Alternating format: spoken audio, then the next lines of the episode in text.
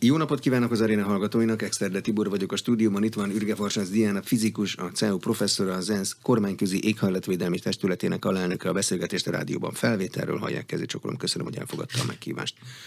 A 27. éves ülés után, az éghajlatváltozási keretegyezmény éves ülése után a sajtót böngészve leginkább elégedetlen hangok jöttek. Ez kevés, van előrehaladás, de nem elég, mást is kéne csinálni. Hol a pénz, a korábban megállapodott kifizetések nem jönnek. Mire jutottak végül is? Először is köszönöm a meghívást. Másodszor persze minden uh, ilyen bonyolult pohár, az mindig részben tele van és részben üres, tehát mindig lehet belekötni az üresekbe. Én azt gondolom, hogy azt azért nagyon fontos hangsúlyozni, hogy egy 30 éves adósságot törlesztettünk Sármességben, tehát uh, 30 éve próbálják a fejlődő országok azt mondani, hogy ezért az egész történetért azért a fejlettek a felelősek, tehát azok, akik korán iparosodtak, ezért már nagyon sok széndiokszidot bocsátottak a levegőbe, és a jelenlegi éghajlatváltozás, tehát például az a nagyon súlyos nyári asszály Magyarország és egész európai asszály is, részben vagy főként azoknak a felelőssége, akik korán iparosodtak és régóta már elég jól élnek, és akik viszont főleg szenvednek, azok a nagyon szegény országok, akik semmit nem okozzák ezt. Tehát a, a nagyon gazdag országoknak valamennyire kártalanítaniuk kellene, vagy felelősséget kellene vállalni az éghajlatváltozásért, és kártalanítani a szegényeket. Nagyon érdekes, és azt gondolom, hogy, hogy egy, egy ilyen kisebb csoda, hogy ez megszületett ez a megállapodás, hiszen még az egész konferencia indulása is azért késett, mert a napirendbe se sikerült 30 éve, de most sem napirendre se sikerült tenni, vagy nagy nehezen sikerült végül rátenni ezt a, ezt a tárgyalási pontot és a zárás előtt még egy nappal ezelőttig minden fejlőd, fejlett ország azt mondta, hogy ezt felejtsük el, tehát az EU is ellene volt, de egyszerre csak az EU villent át, és azt mondta, hogy na jó, akkor ha ez és ez, akkor én beleegyezem, és onnan túl aztán, és pedig még John Kerry is még három hete azt, héttel az, a tárgyalásokat azt mondta, hogy ezt felejtsük el, biztos, hogy ebben nem megyünk bele. Mégis most van egy olyan megállapodás, sőt egy alapot már létre van hozva, ami tulajdonképpen arról szól, hogy elvállaltuk azt, hogy felelősséget vállalunk azért, hogy másoknak kárt okozunk. Azt gondolom, hogy ez egy nagyon nagy dolog, ez jogilag egy nagyon fontos precedens érték.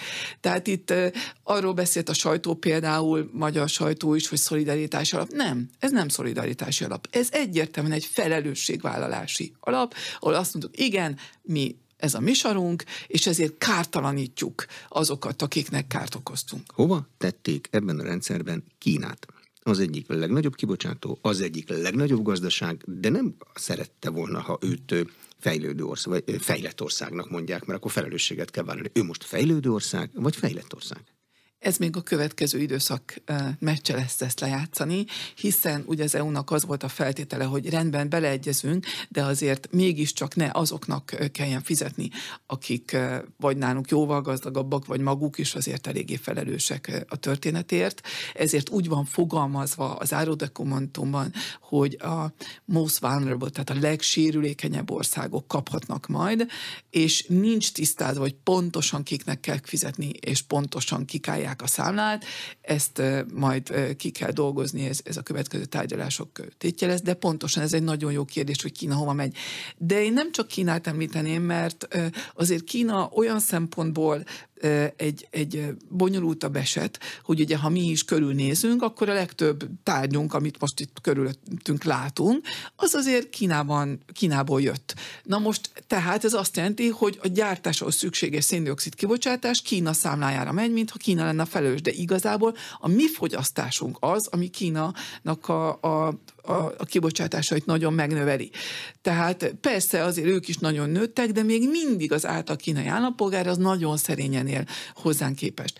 Én sokkal inkább kétségesnek tartom, vagy sokkal inkább problémásnak tartom az olajországoknak a helyzetét, hiszen ugye 1992-ben, amikor megállapodtunk abba, hogy melyik ország hova tartozik, akkor ezek az olajországok még nagyon jelentősen a fejlődő országok kategóriájába estek, de hát ma már ezek közül a legtöbbnek jóval több az egyfőreső jövedelme, mint akár az EU-s országoknak, akár Katárt vagy Szaudi-Arábiátról beszélünk, nehogy már nekünk kelljen őket kártalanítani, amikor ráadásul ugye az olaj és a foszilis egész üzletákból azért ők gazdagodtak meg a legjobban. Tehát én azt gondolom, hogy ezek még, még nehezebb tészták. Maradva még egy picit Kínánál, és ugye egyre vékonyabb jégen lépdelünk. Hogyha a kínaiak azt mondják, hogy nekik bármiért fizetniük kell, akkor annak az árát mondjuk ebben a monitorban én meg fogom fizetni, mert akkor ezt ők ide rá fogják számolni akkor nekünk is drágább lesz az élet, vagyis a fogyasztás oldaláról kell nézni mindent?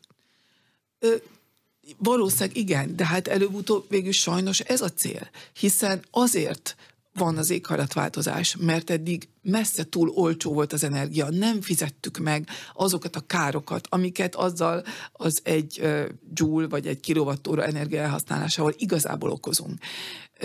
És azt, hogyha ennek az árát végül is, ennek a ennek a költségét, hogy igenis, amikor, amikor energia, amikor felkattantjuk a villanyt, vagy föltekerjük a termosztátot, akkor azzal, és nem tiszta energiát használunk erre, hanem olyat, ami széndiokszid kibocsátásával jár, vagy akár egy terméket vásárolunk, pontos, hogy elmondta, aminek a gyártásának az eredményeképpen kibocsátás történt, akkor ö, igenis, az legyen annyival drágább, mint amennyi kárt az végül is okoz, mert az üzen a fogyasztónak, hogy sajnos nem lehet annyira dolbézolni, nem lehet ö, olyan messzire ö, nyújtózkodni, amennyire nem ér ö, a takarónk. De hol lesz ez a rendszer igazságos? A fogyasztók, akik szegényebbek, azt fogják mondani, hogy nekem is jogom van például a világháló gyümölcseit élvezni.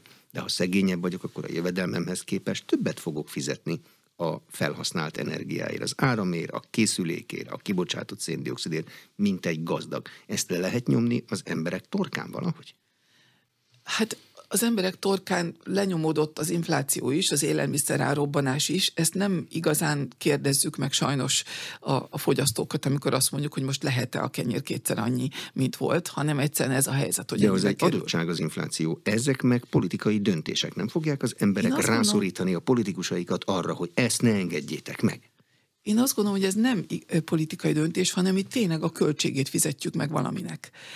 Viszont azt nagyon fontos látni, hogy például az, az energia számlánk, az nem csak az energia meg a dolog árától függ, hanem kettőnek az összege, például az energia ára és az összfogyasztásunk. Hogyha az a hogyha mondjuk az épületeink hatékonyak, hogyha a berendezéseink hatékonyak, akkor lehet az energia drága, de ha összességében nagyon keveset fogyaszt a a házunk mondjuk fűtésre, vagy a lakásunk fűtésre, vagy az a berendezés, amit használunk, akkor összesen keveset fogunk fizetni. Az internet használatnál igazán nem fogjuk megérezni, mert az ott az energia nagyon kis szerepet játszik összességében. Tehát én azt gondolom, ha ügyesen csinálnánk, akkor nem szabadnak, különösen tényleg, hogy a szegényebb rétegek megérezzék ezt, sőt, igazából nem ez lenne a cél, hanem pontosan az lenne a cél, hogy a gazdagabb rétegeknek igenis az a szennyezése járó fogyasztásuk az csökkenjen. Hogyan fogják kiszámolni és elosztani a korábban szennyező országok által összeállított alap teljes terjedelmét? Magyarán ki mennyit fog bele fizetni? Ki kezeli ezt a pénzt? Ki indít belőle kifizetést? Ki fogja azt kapni? Ezek mind nagyon jó kérdések, és rettenetesen nehéz kérdések, és pontosan ezeket kell letárgyalni a következő időszakban. Ugye a következő klímacsúcsig még két ilyen találkozó lesz, amik, amikor erről fognak tárgyalni.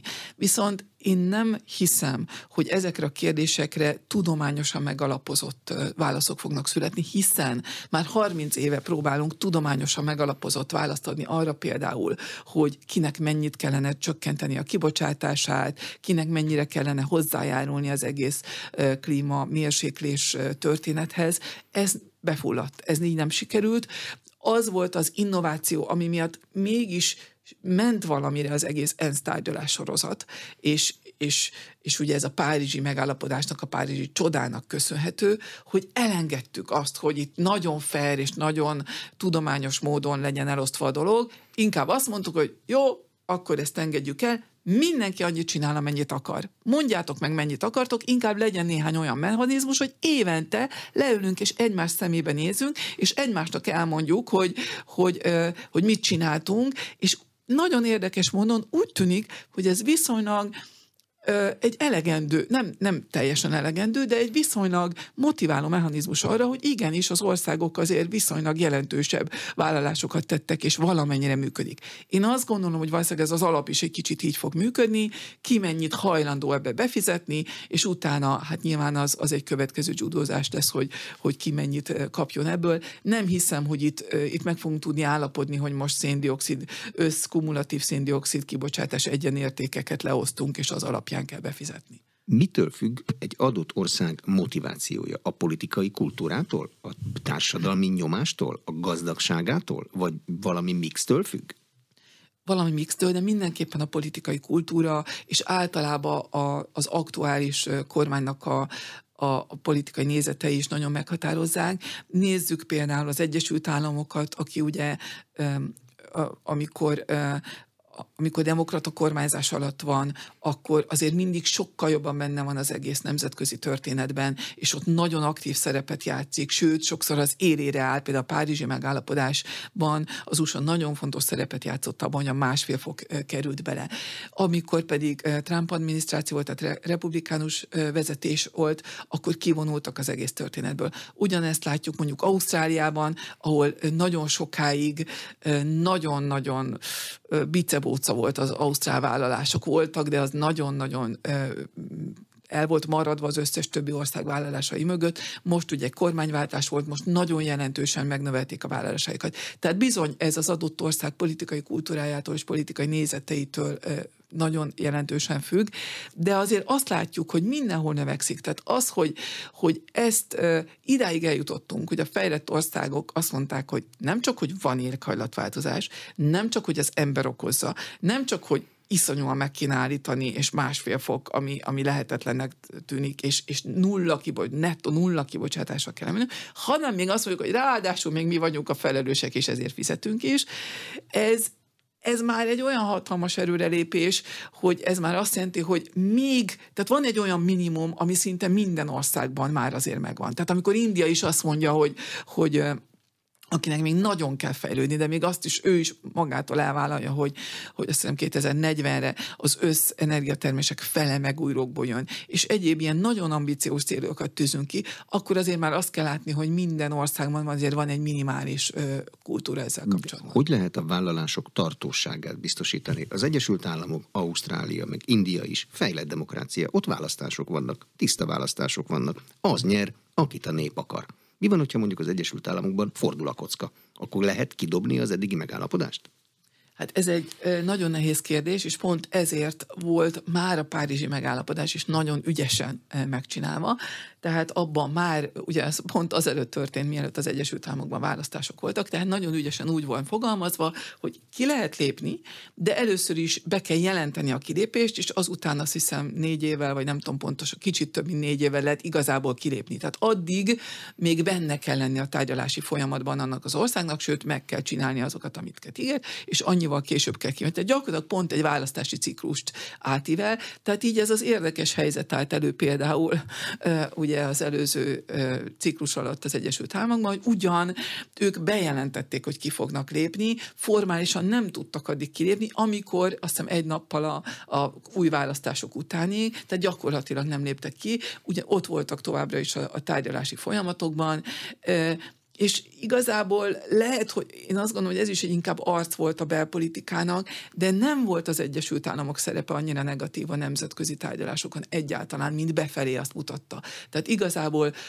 nagyon sok mindenben benne maradt, nagyon sok minden még nagyon jelentős összegekkel támogatott, tehát azért, azért úgy látjuk, hogy, hogy nincsenek akkora váltások, mint ahogy ez kívülről látszik. Egy országon belül a politika vagy a gazdaság dönti el, hogy milyen klímavállalásokat tegyen az adott ország. Van erre valamilyen szabály? Nincsen szabály, ezt minden ország maga határozza meg, kivéve hogy az EU-ban, ahol van egy, mi közösen tárgyalunk, tehát az EU-ban mi, az országok maguk nem tárgyalnak, hanem az Európa Unió aktuális elnöke az, aki tárgyal az Európa Unió nevében, és minden egyes tárgyalás előtt egy kis egyeztetés van az EU tagállamokkal, hogy, hogy mi az, amit, mi az a szempont vagy nézőpont, amit képviseljünk. A többi ország azt teljesen magától határozza meg, és az alapvetően politikai döntés, nyilván gazdasági megfontolásokkal, de ö, azt kell látni, ami nagyon érdekes, hogy ö, hogy a vállalások általában jóval óvatosabbak, mint amit valóban az országok megcsinálnak. Olyan szempontból, hogy, hogy nagyon sokszor látjuk, hogy, hogy a, a, a, az, a gazdaság az ö, már látja, hogy ezek igazából amúgy is olyan dolgok, tehát, ami, amit meg kell csinálni, tehát mi is az ENSZ éghajlatváltozási kormányközi testületének a legújabb jelentésében leintünk, hogy ma már a hagyományos energiarendszereket fenntartani drágább, mint a modern újba átmenni. És pontosan például a Trump adminisztráció alatt is hiába az elnök sokkal jobban akart a szén energiát visszahozni és azt támogatni, sorra csuktak be a szénerőművek. És ugyanakkor a nem támogatott megújuló energiák hihetetlen, soha nem látott növekedésnek indultak. Tehát itt a gazdaság magától, a városok hatalmas elkötelezettségeket tettek, ugyanúgy a cégek is. Tehát itt a gazdaság magától is megy előre, nagyon fut előre, hiszen megvan nekik is a, a fogyasztói nyomásuk, megvan nekik is a lakosságuk által helyezett nyomás, meg ők is látják, hogy ez az irány, és ebbe kell menni, és aki mer, az nyer, tehát aki előbb indul el, az, az messze bér, és az talán gazdasági előnyt nyerhet ezekből a döntésekből, de sokszor ezt maguk, az államok, a kormányzók, a kormányok nem merik számokban felvállalni. Az világos-e, hogy azok az országok, területek, amelyek kártérítést fognak kapni, azok ezt mire fogják költeni? Cölöpökre emelik a házakat a szigeten? Gátat emelnek? Mire elköltöznek? Ilyen példák vannak a világban.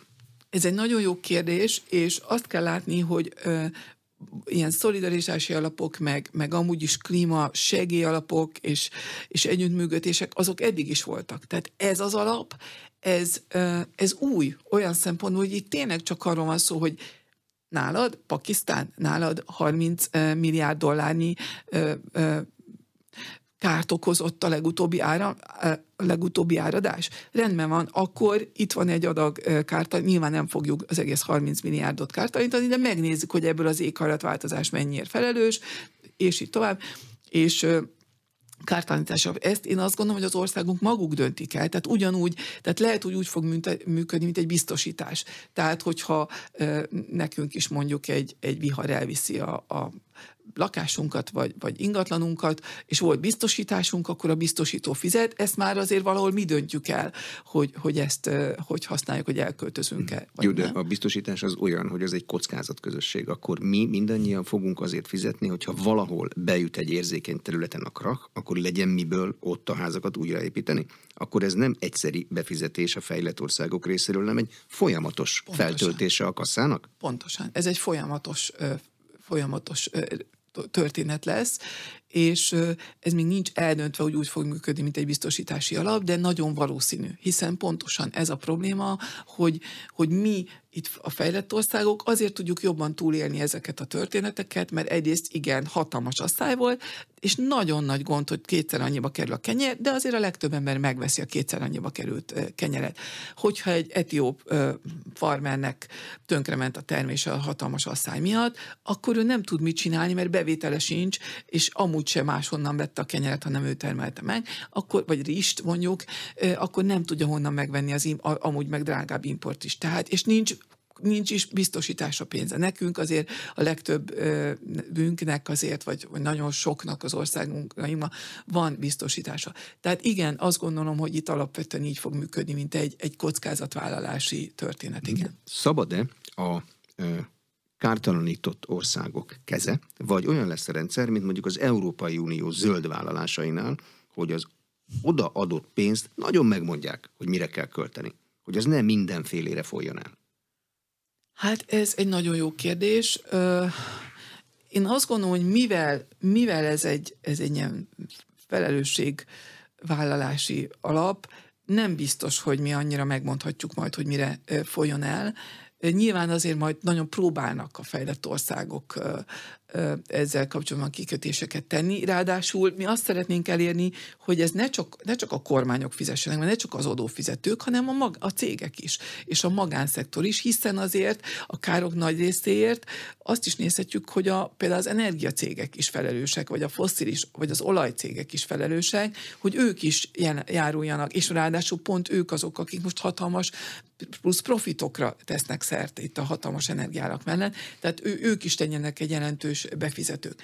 Na most korábban ugye nagyon sok olyan történet volt, hogy, hogy az ilyen segélyek, meg az ilyen alapoktól arról szóltak, hogy a saját technológiánkat akkor adjuk el, és akkor gyakorlatilag a pénzt visszaraktuk a saját zsebünkbe. Nem tudom, hogy most ez, de azért ezzel kapcsolatban nagyon sok kritika volt, tehát nem tudom, hogy ez így le fog-e menni. Itt nagyon az erőviszonyokon múlik a dolog, de most úgy tűnt, itt nagyon világos volt Sármán hogy bizony a fejlődő világnak az erőviszonyai, azok nagyon megnőttek, tehát most, most az azért most, ha most nagyon leegyszerűsítem a dolgot, azt kell mondani, hogy most azért ők diktáltak. Sharm Sheikh, az miért van, hogy ezek a klímakonferenciák mindig valami nagyon klassz, vagy rendszerint valami nagyon klassz üdülőhelyen vannak, ahova a repülővel kell menni, nagyon jó a klíma, klimatizálnak is persze. Ez összességében a klímaváltozás elleni küzdelemhez hozzátesz valamit, vagy elvisz belőle, azt látjuk a tévében, nagyon jól érzi ott magát mindenki részben ez igaz, de azért de hát azért tavaly glasgow volt, ami abszolút nem volt egy nagyon csodálatos hely, egy nagyon szürke, sötét, esős, ködös, szörnyű nyálas, már elnézést hely volt.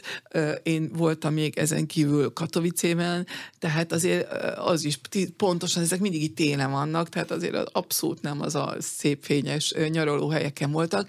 Ráadásul igen, most, most, most tényleg egy ilyen helyen voltak, és, és jövőre is ugye Dubajba. Igen, azt hiszem, hogy Dubajba lesz, azt tudom, hogy az Arab Emirátusokban lesz, de most nem tudom, hogy Abu Dhabi vagy Dubaj, szerintem Dubaj. Minden esetre ö, itt, aki ott van, annak nincs ideje általában. Egy pillanatra sincs, hogy ezeket élvezze. Akik ilyen helyekre. Nem, nem, szerintem nem kell. És megmondom, hogy miért. Azért vannak ezek, hiszen ezt különböző országok vállalják el, mert elvileg az országok maguk biztosítanak nagyon sok mindent. És az országok azt olyan helyre tudják tenni, ahol nagyon sok szállás van, ahol vannak ilyen nagy konferenciák, központok, és éppen az a nagyon sok szállás üres. Tehát ez át, az általában azért olyan helyen van, ahol van mondjuk egy nagy nyaralóközpont, ami éppen szezonon kívül a baromira nincsen kihasználva. És akkor így nagyon sok ilyen kapacitás van, és nem kell emiatt újraépíteni, mint mondjuk Kvatárban a futball VB-re, hanem ki lehet használni meglevő kapacitásokat. Tehát valamennyi logika van ebben, csak az nem korrekt, hogy ilyenkor viszont olyan mértékben fölviszik a, a helyi árakat, hogy itt is, Sármességben is hát ilyen 400-500 dollár alatt nem lehetett szállodai szobát kapni, míg ugyanaz a szoba konkrétan az, a konferencia előtt és után mondjuk 50 dollárba került éjszakánként, tehát így Jó, nagyon hát ilyen nem... a piac, ha van kereslet, van ár is. Hát ez igaz, de, de amikor ebből egy egész ilyen iparág lesz, és amikor már ez egy ilyen nagyon szuper nyereséges gazdasági vállalkozás, ahogy említette is a kritikát, akkor azt gondolom, hogy itt valahol már egy visszásság van, mert akkor már nem biztos, hogy azért folynak ezek a tárgyalások folyamatosan 40 ezer fővel, mert az annyira megoldja a világ globális klímaproblémáin, hanem azért, mert, mert, mert ez így már magától megy, és már nem tudjuk leállítani. Ez egy konferenciaipar. Ilyen, egy konferenciaipar, igen, és különösen ez egy ilyen meg a konferencia, amire mindenki odafigyel, és oda röffentjük az összes államfőt, és akkor oda jön az összes sajtó, tehát ez így egyre jobban magát erősítő dolog. De ez végül is pozitív, nem? Mert az, hogy figyelnek rá, az mára már vitathatatlan. Igen, ebben, ebben teljesen igaza van, és én is sokáig gondolkoztam, hogy most jó-e, vagy nem jó, hogy ennyi államfő mindig oda jön, mert igazából idén is nem volt olyan nagy dolog, amit az államfőknek kellett tárgyalni. Tehát igazából az államfők elmondták a nagyszerű kis beszédeiket, ami nagyon jó, de végül is tényleg csak arra volt jó, hogy a sajtó odafigyelt, és így a világ odafigyelt, és hát ugye van a kritika, hogy ha már államfők jönnek, hogy nyilván a magánrepülőikkel, és így tovább éppen a Bidennek a gépe konkrétan majdnem a fejemre szállt, de ennek ugye hatalmas kibocsátás hatása van, Ugyanakkor lehet, hogy az a hozadék, hogy tényleg akkor két hétig a világ az éghajlatváltozásra figyel, lehet, hogy tulajdonképpen megéri, nem tudom. Ki lehet-e számolni időpontra vagy időtartamra azt, hogy melyik térség vagy ország a legnagyobb kibocsátó a Földön? Mire érdemes kiszámolni? Időtartamra? Egy Nem. napra? Nem, nem, nem. Ezt a történelmileg kell kiszámolni egészen az iparosodás előttől. Miért? Azért, mert a széndiokszid egyszer, ha kibocsátottuk, az ott marad a levegőben évszázadokig. Tehát, ami, amitől most szenvedünk, éghajlatváltozás, azt lehet, hogy azok a molekulákat, azokat még, még a, a még Wattnak a gépei pöfögték ki, tehát az első gőzgépek. Tehát egészen onnan kell számolni. Az igaz, hogy vannak olyan üvegházhatású gázok, például a metán, aminek egyre nagyobb a szerepe, mert most az utóbbi években hihetetlenül megnőtt a légkörmetán koncentrációja és általában a kibocsátásunk is, és erre is nagyon nagy figyelem eh, kezdett el eh, fordulni. A metán már sokkal kevesebb ideig marad a légkörben, ha jól emlékszem 25 év, de hát, tehát ilyen évtizedes nagyságrend, azt már nem kell azt gondolom, hogy történelmileg visszaszámolni, ott elég lenne csak az elmúlt pár évet eh, Hát nem tudom, nehéz, mert akkor is azért a, a, a, az éghajlatváltozás, amit eddig okozott, azért azt is. Tehát összességében most mi általában a kumulatív, tehát az összes történelmi kibocsátást számoljuk a felelősség eh, elosztásánál. Bármilyen vitában annak van jelentősége, hogy egy adott pillanatban ki a legnagyobb kibocsátó?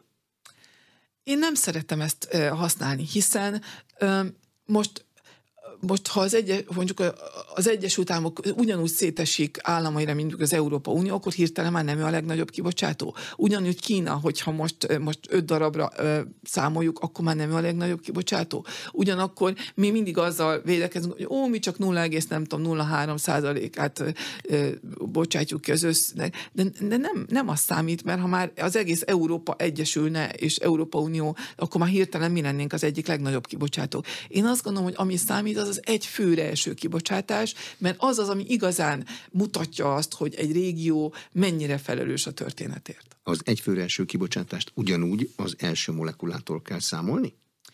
Attól függ, hogy mit nézünk. Ha történelmi felelősséget nézünk, akkor igen. Ha viszont arról beszélünk, hogy mennyit kellene csökkentenünk ahhoz, hogy, hogy vagy mit kellene tennünk ahhoz, hogy elérjük azt, hogy ne járjunk hozzá az éghajlatváltozáshoz, akkor bőven elég a mostani adatokból kiindulni. És a mostani adatok szerint kik viszik az egyfőre jutó kibocsátás első három helyét? Nem biztos, hogy most pontosan meg tudnám mondani. Az biztos, hogy az olajországok, én azt gondolom, hogy, hogy Szaudi-Arábia, Katar és ezek az országok, ezek, ezek fölötte vannak a, azoknak, tehát aki még nyilván nagyon nagy, az, az Egyesült Államok messze a vezető, amúgy, hogyha így a nagyobb országokat nézzük. Utána az Európa Unió van szerintem, és utána van talán Kína. Más most el így pontosan nem emlékszem, de körülbelül ilyen. De az, az a lényeg, hogy az, az USA meg mindig jóval nagyobb, mint az Európa Unió, pedig jólétben azért viszonylag, legalábbis a nyugat-európai országok meg az Egyesült Államok között jólétben nincsen akkora különbség. Hogy lehet például Katart összehasonlítani egyfőre jutó kibocsátásban bármilyen más országgal? Az egy Veszprém megye nagyságú terület, annyian laknak benne, mint Budapesten, de a lakosságnak csak a 10%-a állampolgár, a többi vendégmunkás. És a 10%-ra nyilván borzasztó nagy egyfőre jutó kibocsátás jut. Fair bárkivel összehasonlítani őket? Hát én akkor is azt gondolom, hogy, hogy hogy, hogy akkor is felrebb kibocsát, hogy ezt összehasonlítani, mintha mindig csak azt mondja, hogy á, Katar olyan kicsi, nem érdekes, hadd csináljanak, amit akarnak. Hát pont ez a baj, hogy, hogy ők most például a pénzükkel azért sikerült elérni azt, hogy náluk legyen a futball VB, aminek mi az eredménye? Az, hogy Kiestek nem tudom, németek. 12, hogy, hogy 12 vagy nem tudom hány hatalmas stadiont légkondicionálunk úgy, hogy, hogy gyakorlatilag az univerzumot légkondicionál, mert ezek, ezek nyitottak, iszonyú mennyiségű olajat égetünk el ezért, pedig nyugodtan lehetne ezt a, fut, azt a futball VB-t tartani egy olyan országban, ahol nem kell légkondicionálni, és nem kell ilyen hatalmas fölösleges energia befektetéseket és kibocsátásokat megtenni. Tehát én azt gondolom, hogy igenis néznünk kell az egyfőre első felelősséget nagyon. Például egy ilyen ügyben, hogy Katarban a, az univerzumot légkondicionálják a nyitott stadionokban. Bárkinek van beleszólása? Az ENSZ-nek van beleszólása? Mondta bárki azt Katarnak, hogy ezt nem kéne? Nem, hát szerintem ott volt a hiba, hogy, hogy ezt engedélyezte már a FIFA, hogy nem tudom, mert nem értek sajnos a futball. volt, megnyerték. Ők fizettek a legtöbbet, nyilván. Hát igen, de én azt gondolom, hogy, hogy mostantól nagyon fontos lenne az ilyen hatalmas globális sportversenyeken legyen valamilyen fenntartatóság. Nem valamilyen, nagyon fontos fenntartatósági kritérium, mert már azt nézzük, hogy a, ugye a téli olimpián is, és, és pont önnel is beszélgettem erről, nem volt hó, hanem szinte teljesen mesterséges hót kellett, tehát csak azon folytak a sportversenyek. Szaudarábia, ha jól tudom, pályázik téli olimpiára. Tehát ezek már ilyen teljesen eszement őrült dolgok, én azt gondolom, hogy sajnos, és tudom, hogy ezért nagyon utálni fognak hallgatók, de sajnos előbb-utóbb le kell mondanunk a téli olimpiákról, mert gyakorlatilag már nagyon kevés helyen lesz. Nem csak az, hogy a, mert a versenyekre még lehet, találhatunk olyan helyet, de az, hogy az egész világ próbál ott lenni a téli olimpián, és ezért már a saját országban nem talál olyan helyet, ahol jól tudnak edzeni, vagy téli sportokat végezni a, a sportoló, ezért folyamatosan külföldön kell edzetni a sportokat, tehát már nagyon fenntarthatatlan dolog lesz sajnos egy globális felmelegedés alatt mondjuk a téli sportoknak ilyen szintű végzése. Tehát általában is azt gondolom, és egy fotball vb ne tartsunk olyan helyen, ahol, ahol ilyen iszonyú mértékben kell légkondicionálni. Igen, azt gondolom, hogy ezeket sajnos bele kell venni, mert összességében nagyon nagy ezeknek a, a, a globális környezeti lábnyoma. Hova számolják el a metánt? Lehet olyan híreket hallani, hogy az örökké fagyott területek a permafrost olvad, és jön ki belőle a metán iszonyú mennyiségben, megállíthatatlanul, mert nem csőből jön, hanem a földből. Ezt kiszámolja el, és hova? Tudjuk egyáltalán, hogy mennyi ez?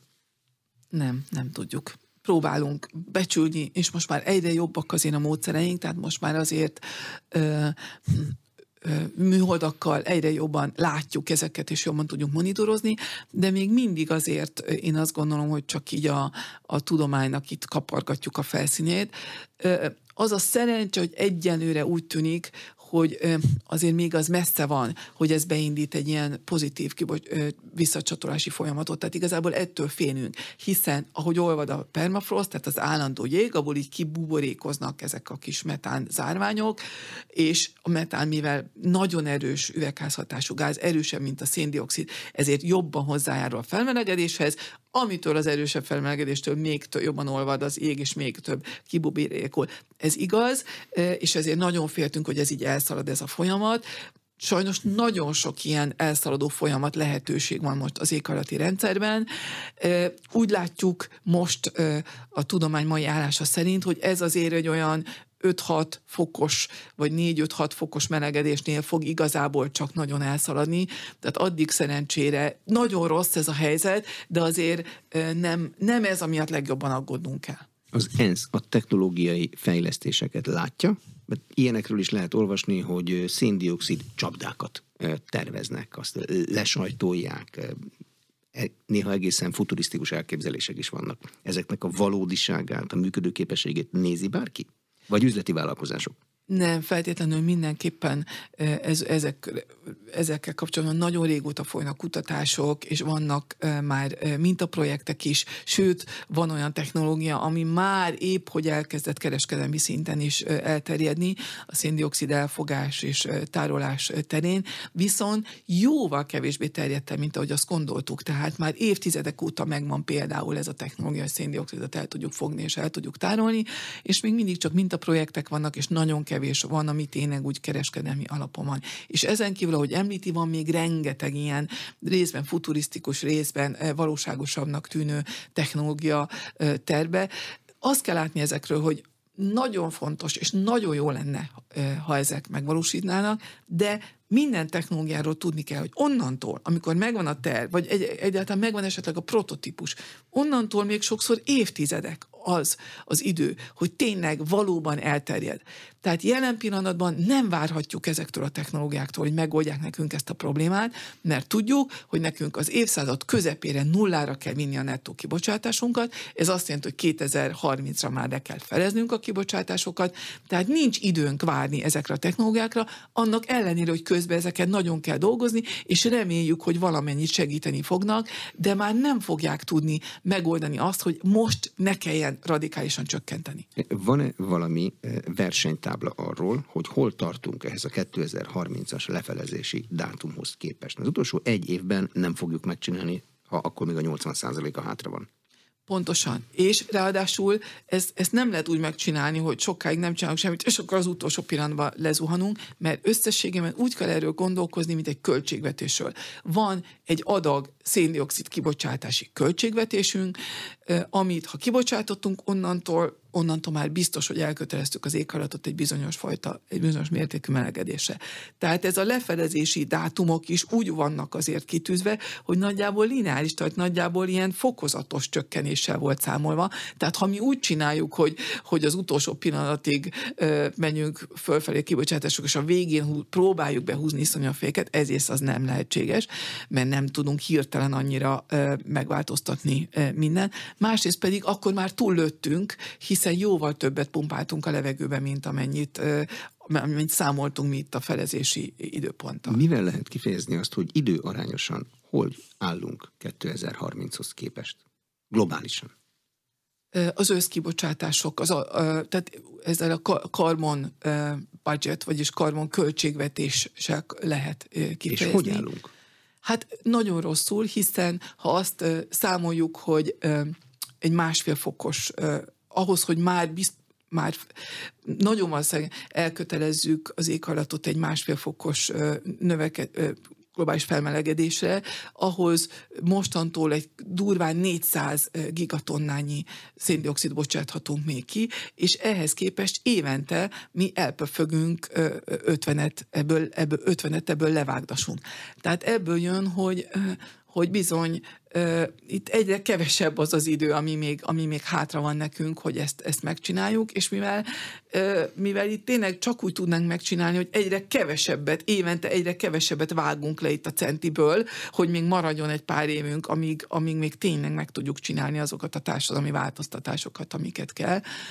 Tehát nagyon sokan már azt mondják, hogy ezt már nem lehet elérni, én tudom, hogy még el lehet, de tényleg ez már nagyon ambiciózus. Társadalmi vállalásokról van szó, ez magyarra lefordítva azt jelenti, hogy fogyasszunk kevesebbet? Nem, ez azt gondolom, hogy hosszú távon mindenképpen ezt meg kell gondolni, de jelen pillanatban az, az éghajlattudomány, valamint például az éghajlatváltozási kormányközi testületnek a jelentése is nem tételeznek föl jelentős életmód változtatást, főleg technológiai változtatásokat tételeznek föl, viszont a technológiai változás oktatáshoz is valamennyire azért életmódváltást is kell jelentsen, hiszen például a közlekedés lecserélése elektromosra az is valamennyien áltozattal jár, hiszen viszonylag gyorsan kell az autóparkunkat eh, leváltani. És így tovább. Tehát azért ráadásul szerintem, eh, illetve szinte biztosan nem fogunk tudni csak technológiákkal megoldani a történetet, hiszen most azt látjuk, hogy annak ellenére, hogy tudjuk hogy a megújuló energia az egyik legolcsóbb energiaforrás, valamint nagyon gyorsan terjed is el. Annak ellenére nem tudjuk olyan gyorsan, olyan sokat, annyira elterjeszteni, tehát muszáj lesz egyszerre dolgoznunk azon is, hogy kicsit lecsökkentjük az energiaigényt, hiszen ha hirtelen gondoljuk meg, az összes közlekedést át kell raknunk, az összes szállítást át kell raknunk elektromos alapra, az összes az összes repülést próbálnánk vagy elektromos, vagy elektromos alapon készült tiszta üzemanyagra átrakni, olyan mértékben kellene megnövelni az elektromos áramtermelő kapacitásokat sokszorosára pár év alatt, hogy ez magában lehetetlen. Nagyon fontos a keresleti oldalon is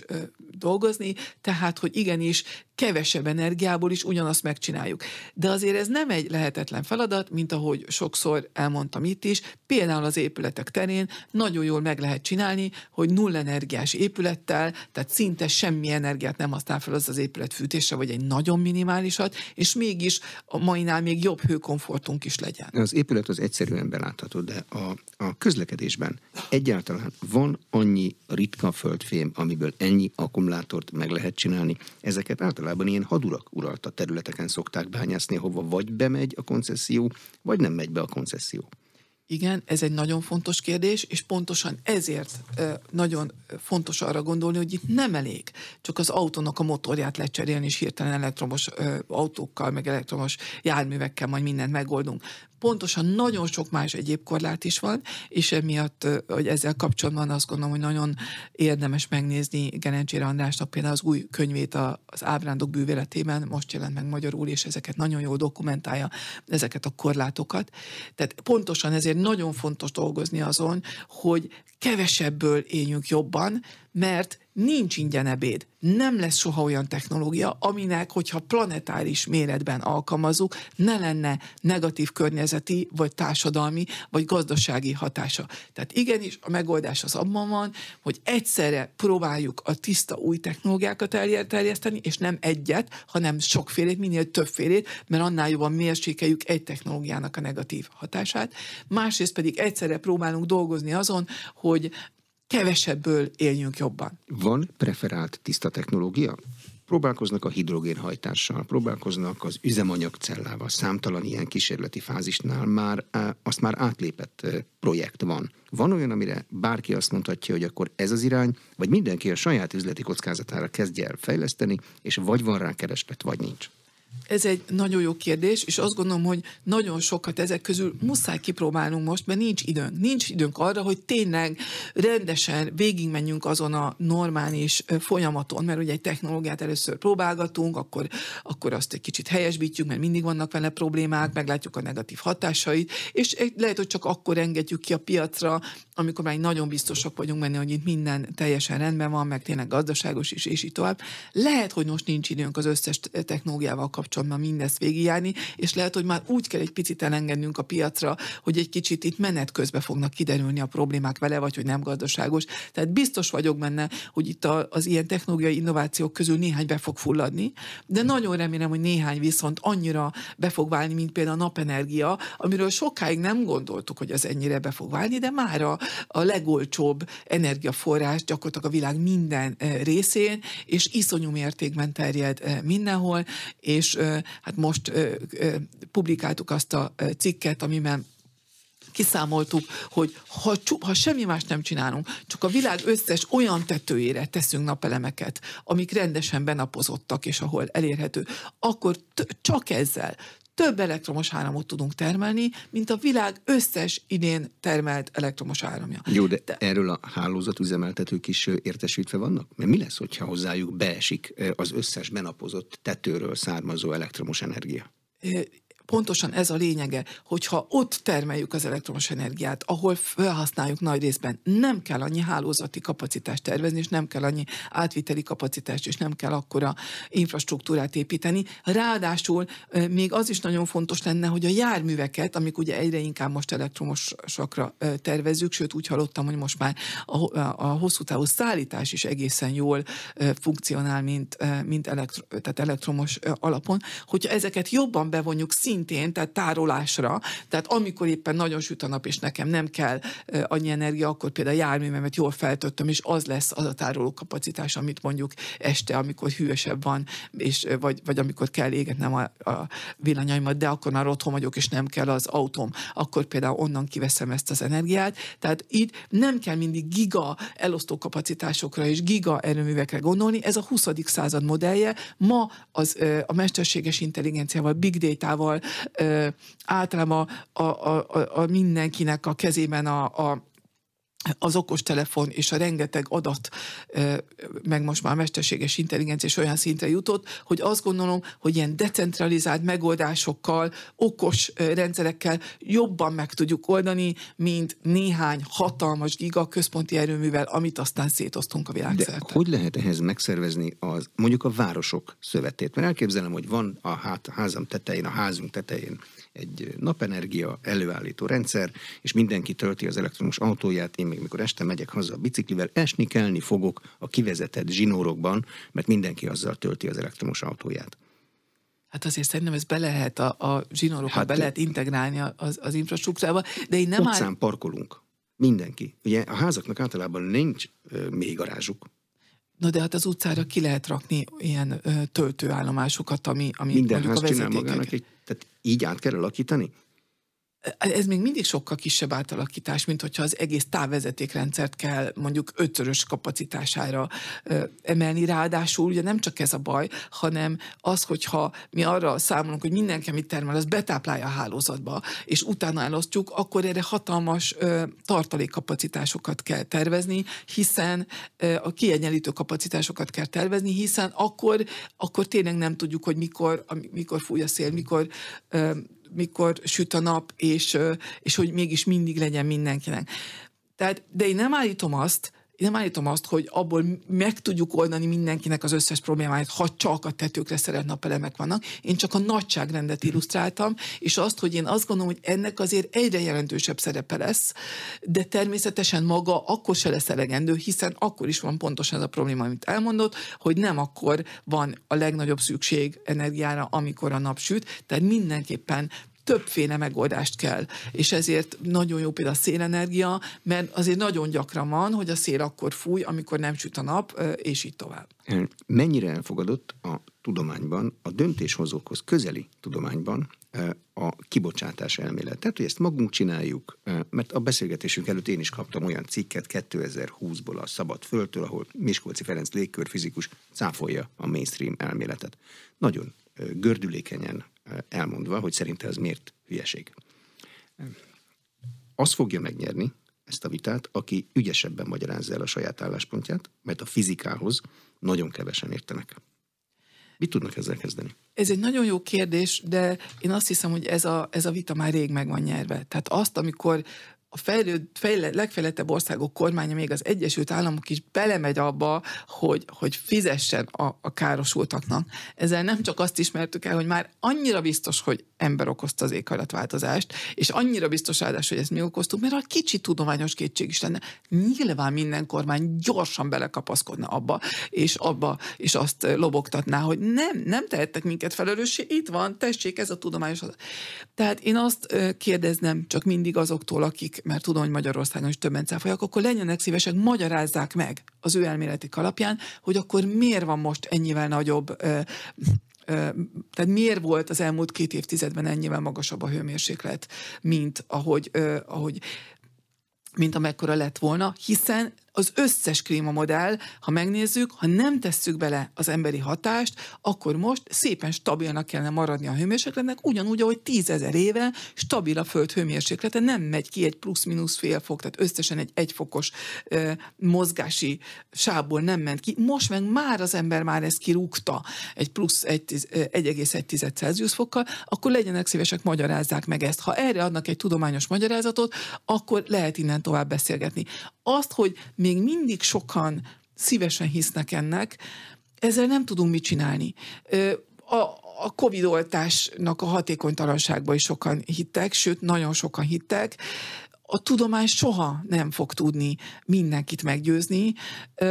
Itt, itt nem az a feladat feltétlen, hogy mindenkit meggyőzünk, hanem legalább én azt gondolom, hogy az a feladat, hogy azt megmutassuk, hogy a világ mindenképpen jobb lesz, ha arra megyünk, amerre az éghajlatváltozás mérséklése miatt is mennünk kéne, de az már csak egy mellékes dolog, de az, hogy a városainkat okosabban tervezzük, azt, hogy ne legyünk többet energiafüggők, ne függjünk többet se orosz gáztól, se szaudi gáztól, se akármitől, hogy ol, olcsóban jöjjünk ki, hogy tehát hogy tisztább legyen a levegőnk, hogy kényelmesebbek és élhetőbbek a városaink. Tehát egy csomó olyan cél van, ami amúgy is nagyon fontos és jobbá teszi az életminőségünket, hogy ezeket támogassák az emberek, és akkor nem is kell éghajlatváltozásról beszélni, azt már magától meg fogják oldani ezek a jó megoldások. Az úgynevezett klimarealisták azt is mondják, hogy tulajdonképpen legalábbis egy részük kibírnánk hiszen az ember nagyon sokat kibír, él ma is ember az Antarktiszon, jól fölöltözünk, élnek emberek Afrikában,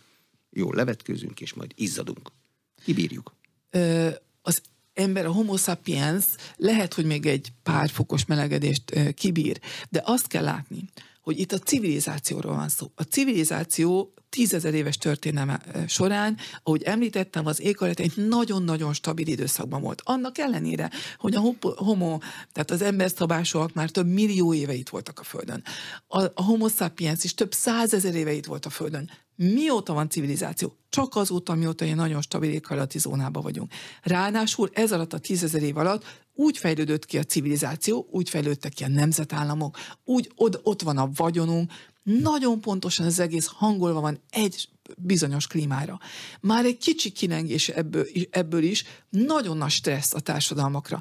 Tehát ha hirtelen pár ország lakhatatlan lesz, vagy, vagy egyszerűen nem tudnia megtermelni az élelmiszerét, itt akkora nyomások lesznek a civilizáción és a többi országon, akár migrációs nyomás, akár ugye most látjuk már most is az élelmiszerárakban bekövetkezett meg akár az energiárakban is bekövetkezett növekedéseket. Ez még mind csak előszele annak, amik következnek. Persze, mint homo sapiens kibírjuk, de mint civilizáció, mint emberiség, mint a jólétünk kibírja? Nem hiszem. Köszönöm szépen. Az elmúlt egy órában Ürge Forsász Diana, fizikus, a CEU professzora, az ENSZ kormányközi éghajlatváltozási testület alelnöke volt az aréna vendége. A műsor elkészítésében Módos Márton főszerkesztő vett részt. A beszélgetést az infostart.hu oldalon is figyelemmel kísérletik. Ha érdekesnek találták, akkor kérem iratkozzanak fel az Inforádió YouTube csatornájára. Köszönöm a figyelmet, Exterde Tibor vagyok.